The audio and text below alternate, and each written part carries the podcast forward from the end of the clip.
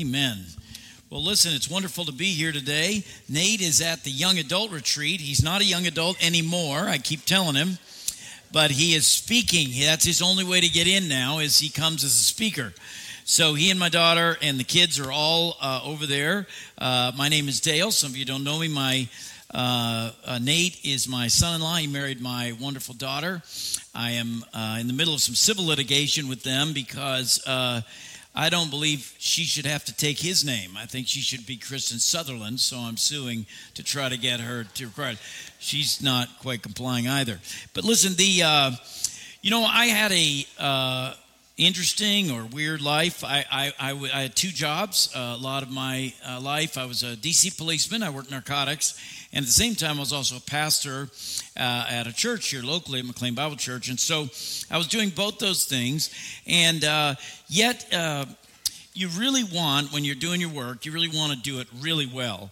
And and i was thinking on some of those great moments i had uh, had a search warrant we had a search warrant for a place. There was one group of uh, guys they'd come down from new york and when they would sell uh, marijuana out of houses this is when it was still illegal uh, when they would sell out of houses uh, they would make it really hard for the police and so they would put uh, big metal uh, doors, like to seal the doors, and they'd seal it on the backside too, so that in order for us to make entry, we would have to bring the fire department with those big saws, and we'd have to cut through it in order to get in. And by then, of course, they've gotten rid of the drugs. Well, um, I thought they were a little over dramatic, the fire department, all those guys. So I had told a couple of the young guys, I said, hey, let them do that on the front door. Follow me. We're going to go around back. I was going to show them how a real tough guy enters a place. So we go and uh, we go around the back, and sure enough, uh, in the back, there's a more, a little bit lighter uh, metal covering the doors. And so uh, I, of course, don't need a battering ram. I don't need any equipment or anything because I got this. So I lean back and I kick the door uh, twice and uh, just long enough to get one of those sheet metal screws right through my foot. Uh, and so we did get the door open. By this time, of course, the team on the front was already in and searching. I was late. We go in, and instead of looking like this brave woman, I go in holding my feet and about crying. Wasn't exactly the kind of work I was trying to do, you know? And then I think about my preaching, my other side. So I'm preaching and I'm listening to sermons. So one time I was uh, driving and listening to one of my own sermons, which course, you can imagine I would do. No, I was actually just trying to say, you know, let's make sure I didn't screw up too bad. And so I'm listening to the sermon, and uh, I uh, found myself falling asleep. I figure if I fall asleep during my own sermon, so maybe neither area was exactly the masterpiece that I had, had hoped for. And then God comes along and he says, No, even though you know all your faults, even though you know all your frailties, all the things you wish you did better, all those things, God says, No, you are my workmanship. And not only that, but I could have chosen anybody and I chose you. I brought you in. You were the one I wanted and he calls you his masterpiece. Let's read it together. You guys been in the study in the book of Ephesians. Now, Ephesians is really interesting uh, book uh, because it's written uh, to the church in Ephesus. And Ephesus is a very central part of the New Testament. Let me explain to you why. We got a little map here uh, that'll show you where it physically was. But picture that uh, as you read these uh, these words, understand that these folks uh, were, uh, you've been watching the Turkish earthquake, and all we need to be praying and seeking the Lord uh, as we hope that the gospel spreads in the midst of, uh, of, of, times there. They're sending home people that show up with Bibles, even the aid workers or whatever, they're actually deporting them. Uh, so it's a really tough place to serve the Lord, but we're praying that God will get the gospel out there. But anyway, so there, uh, that's where Ephesus is. If you look there, I want you to picture the kind of people, and that it was a different language. They're reading this to them. But um, Ephesus, the city, is super important. Let me explain to you why. It is uh, not only just the book of Ephesians, it's several of the chapters in, uh, in Acts are written about Ephesus, one of the uh, most powerful chapters. Chapter 20 is written about his leaving of Ephesus. Then we have 1st uh, and 2nd Timothy, First and Second Timothy, that was written to the pastor of Ephesus, so also written to the church at Ephesus through the pastor. And then uh, I do that all the time. It's just a quirk I have. Uh, first, second, and third John, all to the church at Ephesus. And then Revelation uh, is also written at the start there to the church at Ephesus. So this is a very central church, a very central place. And God was doing great work in this big city of Ephesus. All right. So as we've been studying, what we've seen is that it, uh, that the uh, that the story is focused on uh, uh, this letter, and as you've been studying last week about the grace of God that uh, saves souls. Okay, as he continues this thought, he continues it by ex- uh, emphasizing or clarifying even more uh, that this is all done by grace. So let me read you verse ten and I'm going to read to you out of a different version, but we'll have it up here on the on the screen. Uh, it says, "For we are His workmanship, created in Christ Jesus, for good works, which God prepared beforehand, so that we would walk in them." Now, that is uh, an understanding of what he said. Now, I want you to get there's several things. Let's break down the verse together. Let's first look at we are his workmanship. Okay, his workmanship. Picture this. Uh, this isn't the kind of thing you see very often. But when I was a kid, they would teach you how to uh, whittle and how to make a, a wood uh, object and try to make it into something cool. So this would be uh, a workmanship, a work of art. And, and to understand the word that he uses here is the word for poem.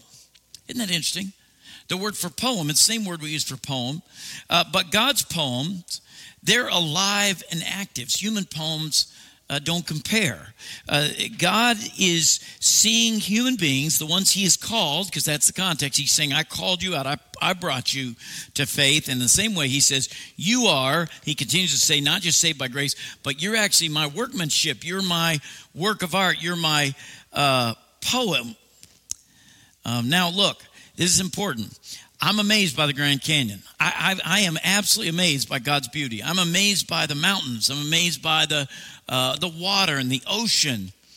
But I am more amazed by you. And this is the way God is. Listen, people are his poem. As much as God uh, is honored by the beautiful mountains and the scenery and the, oh, man, the ocean, the uh, universe, you know, just incredible, right? But let's understand would God love nature more than a child? Of course not. I mean, it's wonderful to see mountains, but mountains can't praise Him. You're the only ones in the whole universe that can ever give Him praise. You are His masterwork. He doesn't say this about the ocean, He doesn't say this about anything else. Nature can't praise Him. You are the one. Listen, think of it this way uh, a kid who says thank you is a great kid, right? You all love that. I was with my little grandkids last night. We get some, and I'm poking them. Thank them, thank them, thank them. It's just not quite the same, right? If the kid on their own says, thank you, it just, it opens our, this is what you are to God. You are the ones, yeah, can I do that? Not that they aren't enjoying the, okay, good. All right. So you guys are the ones that God has uh, made as his masterpiece. Uh, think of it this way the brand matters. Think of this. If you are his masterpiece, it also means that you were made by the right brand, by the right one. Now, when I was getting ready to retire from the police department, uh, we'd work narcotics. And uh, the, the, guys I worked with, a lot of them, they, they like spend money on really expensive shoes and stuff and coats. And, you know, I didn't do much of that. So when I retired, they thought it was really funny. They bought me a pair of Gucci shoes. Now, uh, this was my retirement gift. Aren't you supposed to get a watch or something? I didn't get that. I got a pair of Gucci shoes. So I laughed and I said, But let me tell you something Gucci shoes are different than the shoes I buy. There's no difference. I'm telling you, they're 10 years. Those things still are fantastic. It does matter. Brand does matter. It does matter. Who made them does matter. You know, I, have seen, I don't know if you've seen President Bush, he's uh, done some painting. Uh, and I tell you the truth, uh, I don't think he's a great painter. Uh, I, I, don't think he's the best painter I've ever seen, but if it had George Bush on there, I wouldn't mind having that painting, right? Increase the value a bit. A bad painting painted by a former president is suddenly a great painting because who made it? And this is what you got to see. You are, what does the verse say? God's workmanship. See, you get elevated right away because of who made you. How about this one? Then we got created in Christ Jesus, is the next phrase we see here. Created in Christ Jesus, reborn from above. The Greek gives the idea. Ready to be used, renewed, spiritually transformed, created in Christ Jesus.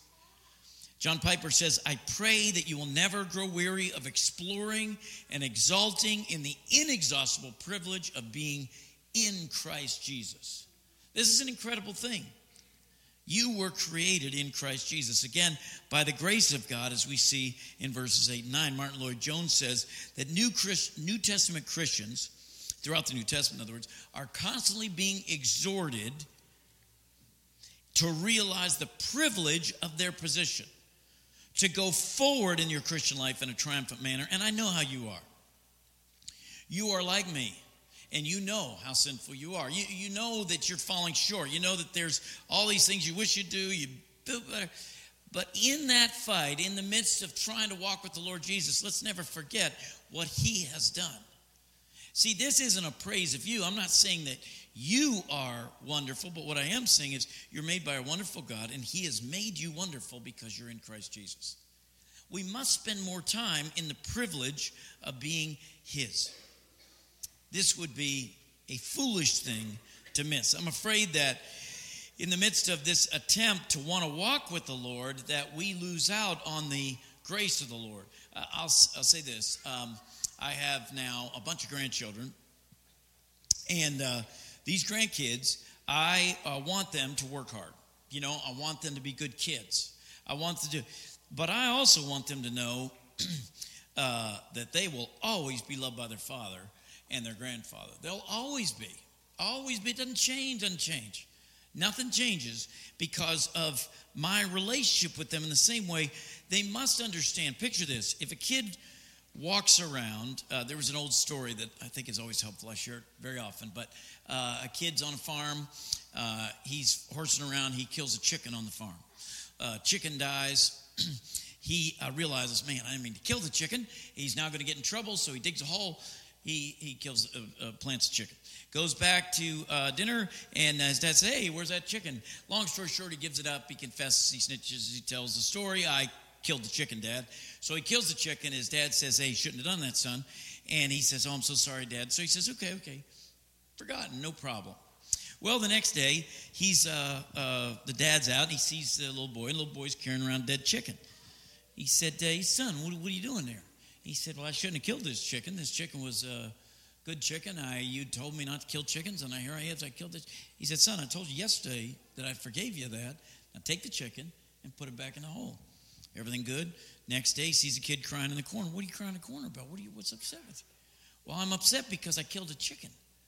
Now, you know where I'm headed, but doesn't it sound like your relationship with God a lot of times? Don't you end up spending more time talking about the chicken you killed than you do about being in the privilege, the priceless privilege of being His? And do we each other, do we give each other that confirmation, this break, so to speak, because of who you are in Christ? Nothing to do with the human being, all because of the grace of God. As stupendous as the grace of your salvation is the grace of your sanctification.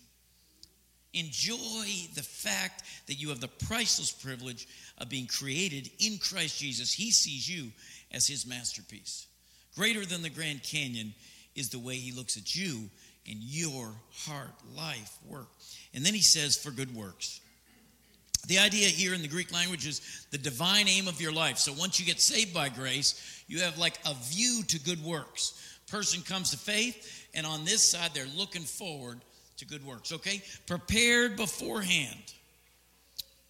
So, by grace, you do good works. So, even post salvation, you are a recipient of grace, just like salvation.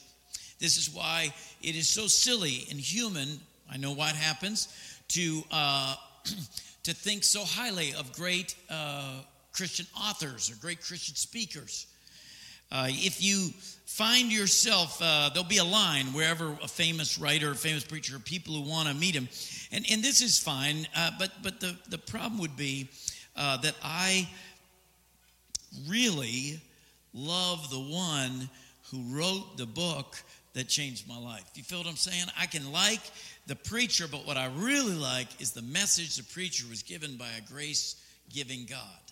You see what I mean? Always we're focused on the one who did this in them. Even the work, even those, I'm uh, studying the, or listening to the book of, uh, it's called uh, uh God's Smuggler, Brother Andrew, this guy who would uh, sneak um, Bibles into uh, behind the Iron Curtain in the 1950s and 60s. And I mean, this guy lived a, a, um, a powerful life for Christ. And so I could listen to him and I could think, what a great guy Brother Andrew is. But you know what God really wants me to think? And certainly there is a place for that. But what God really wants me to think is what a gracious God that he saved Brother Andrew and then used Brother Andrew to help all these other brothers and sisters. This is the way God looks at us, the way God even sees our good works. So even our good works are not for our praise. Our salvation nor our good works is not for our praise. Determines this is an important part to understand about good works. This is an important part that he says and he includes in this verse. He says, When you are saved by grace, things change. For you are saved by grace, not by works. When you're saved by grace, you're saved by grace with a view to good works. So here's what you know. And if we look at Matthew 25, you guys know the parable of the talents. Let's look there real quick. The parable of the talents here, I'm just going to give you the Jesus is, um, this is a very important little parable. All these parables so powerful. Uh, this, this parable, Jesus is walking up on uh, the Mount of Olives, and he's sitting with the disciples. Probably at this point, just uh, just Peter, Paul, John, just gathered a few of them. And as they're looking, they can see the beautiful temple right across from them uh, on, on where they're perched on this mountain. So as they're there, and then that's when they say, Matthew 24 when they say what's going to be the uh, the end and how you how they're going to know and Jesus gets all these illustrations with this view in mind okay so as he's there and he's talking to these guys he says let me give you just to give you a good understanding let me give you a, a story a way to explain to you uh, how you should look at this fact that I'm going to return. Here it is in Matthew 25. He says, Again, it will be like a man going on a journey who called his servants, by the way, you are his workmanship, you are his servants and entrusted his wealth to them. This lets us know that he's talking to Christians too. He's not giving an illustration about all of humanity. Uh, this is towards three that are calling themselves his servants. To one, he gave five bags of gold, to another, two bags, or talents, your version may say, and to another, one bag. Here's the interesting thing each according to his ability. God gives ability with, with uh, the gift, he gives the ability to do it. Then he went on his journey. This is obviously giving a picture of when Christ was here, and then he leaves the apostles and he goes on a long time away. He's the master, he's going to return. When he returns, when he returns, the man who had received five bags of gold went at once and put his money to work and gained five bags more. So also the one with two bags of gold gained two more. And the man who had received one bag went off, dug a hole in the ground, and hid his master's money. Now it's very important that you look at the results of this work. Why do I say that? On one hand, you're telling us that we are um, privileged people. We are God's masterpiece. We're God. But here's what he's saying in the parable of talents. He's talking about those that are in the church, that are religious, that are around this, but in fact, uh, there are some who do not know them.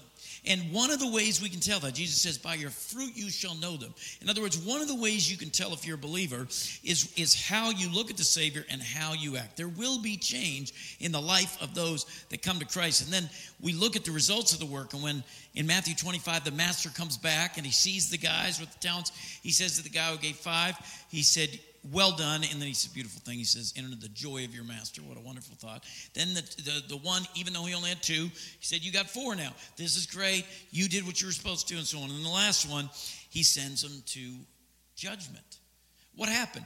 Even though this one was in the church around him, was calling himself his servant, he in fact didn't believe in him at all, as you hear in the story. This is an important part for you to understand as we talk about work.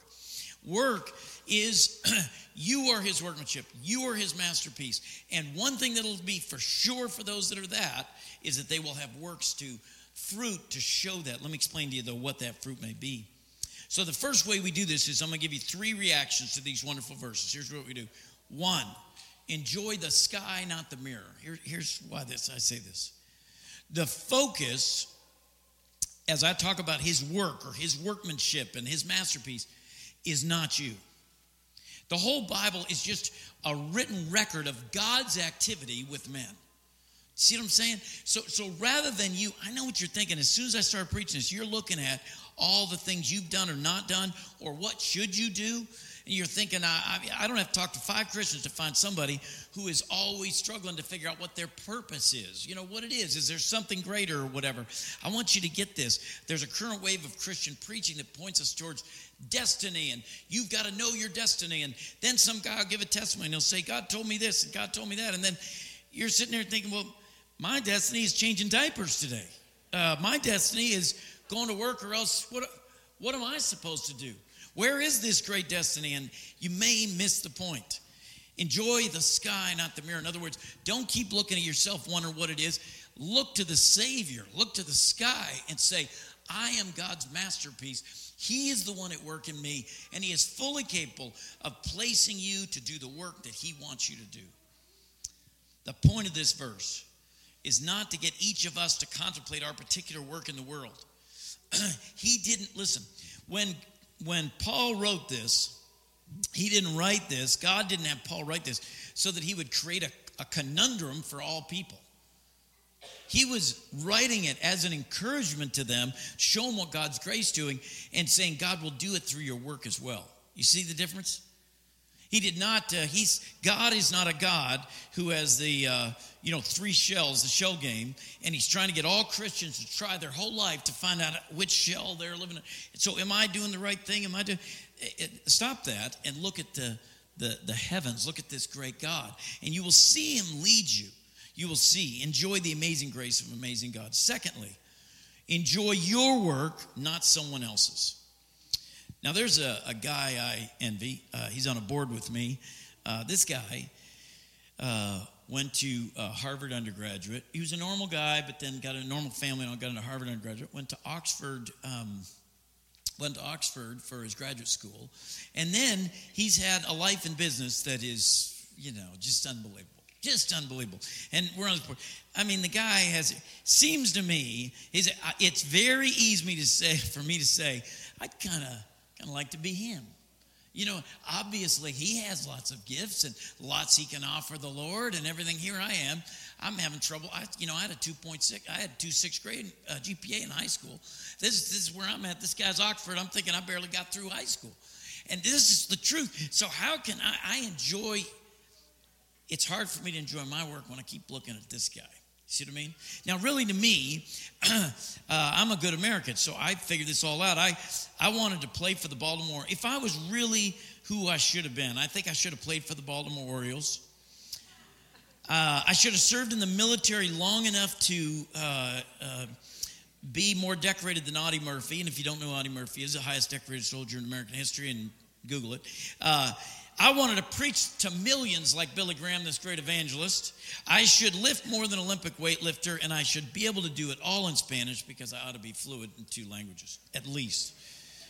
So why, why is this not the case? Here's my problem. I'm afraid that Christians have a hard time living in the life God has given them, in the life God has given you.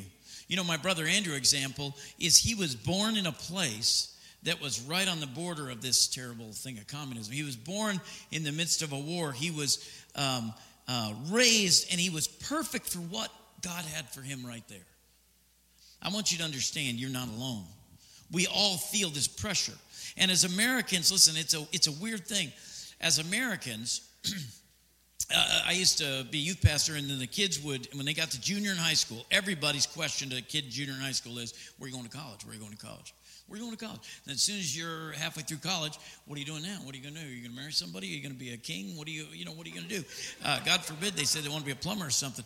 Listen, this, this, everybody, the pressure. So one way you say it's bad, but then you might say, well, they don't say that to a goofball. You know what I mean? I mean, they don't walk up to the, it's an honorable thing that people care and we want to do well and all, all that's good. But I want you to understand, uh, we've got to watch adding extra pressure to find out God's work for us. Uh, you don't need necessarily a more wonderful calling, you need a more wonderful appreciation of God's work in your life and in others. Let me give you the third practical way enjoy your destiny daily. Enjoy your destiny daily. So I had this Aunt Bessie. uh, my Aunt Bessie was kind of a grumpy woman. She uh, was my dad's oldest sister, and she would yell at all the other siblings. She had nine siblings.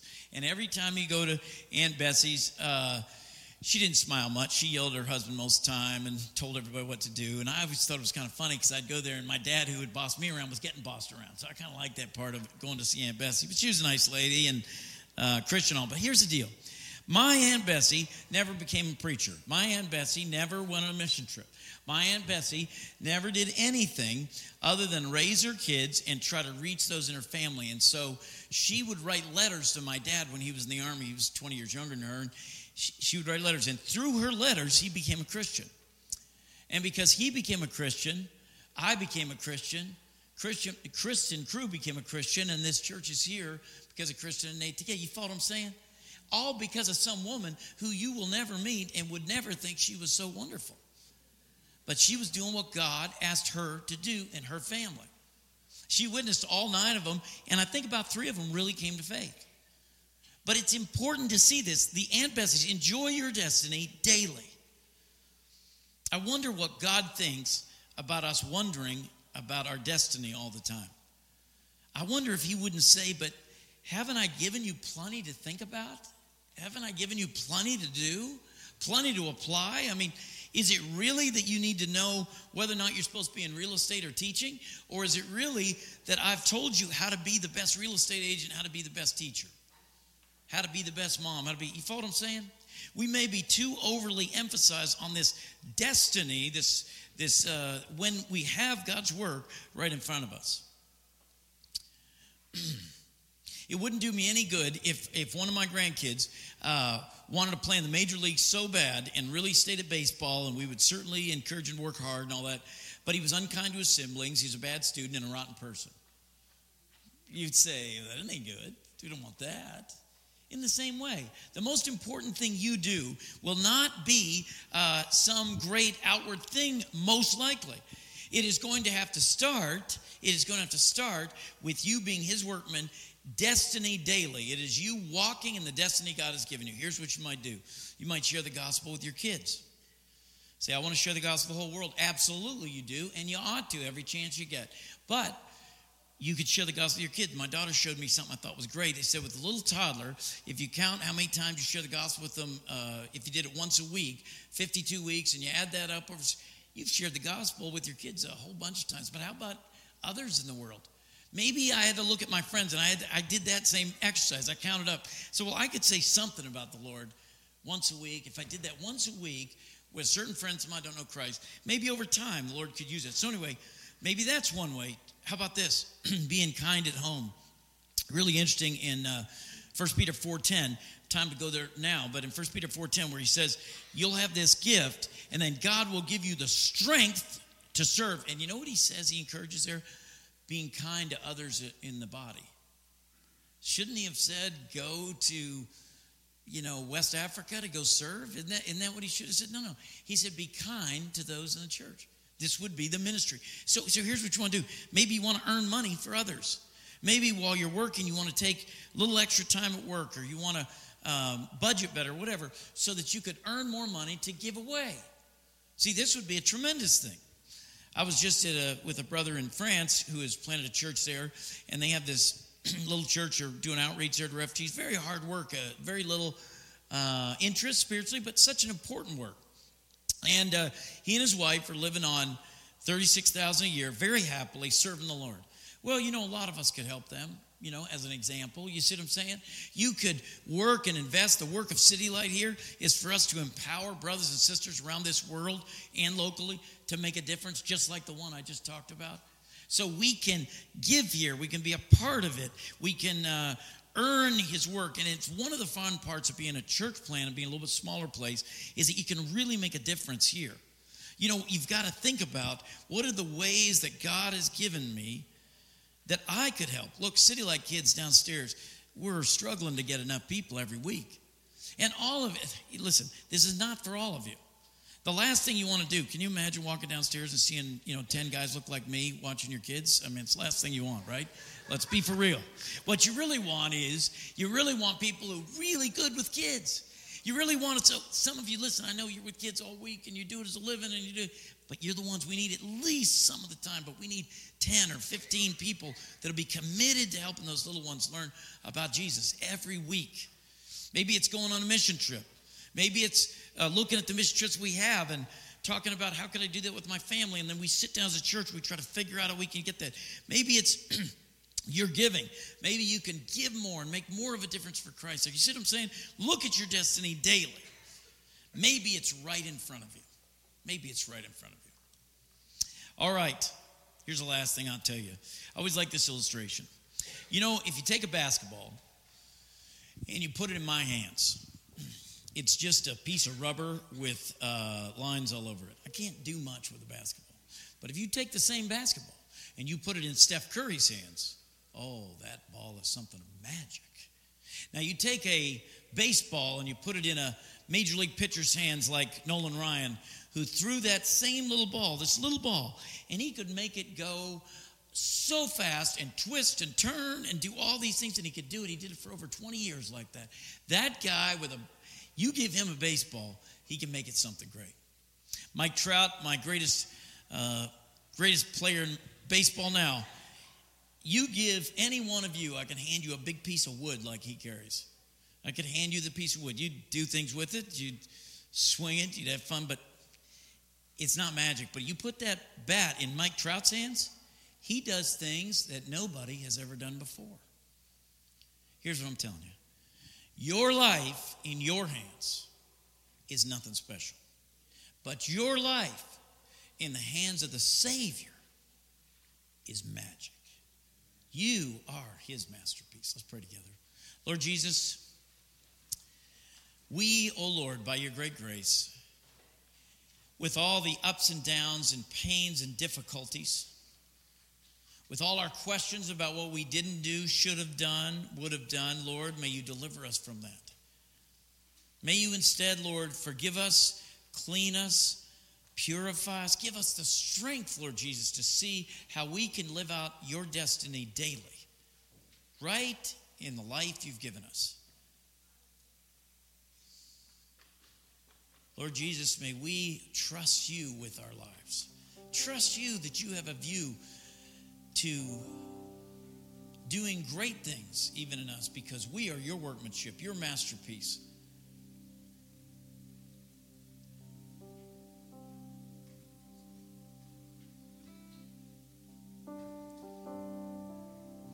Each individual life, each individual person, more of a miracle than the universe.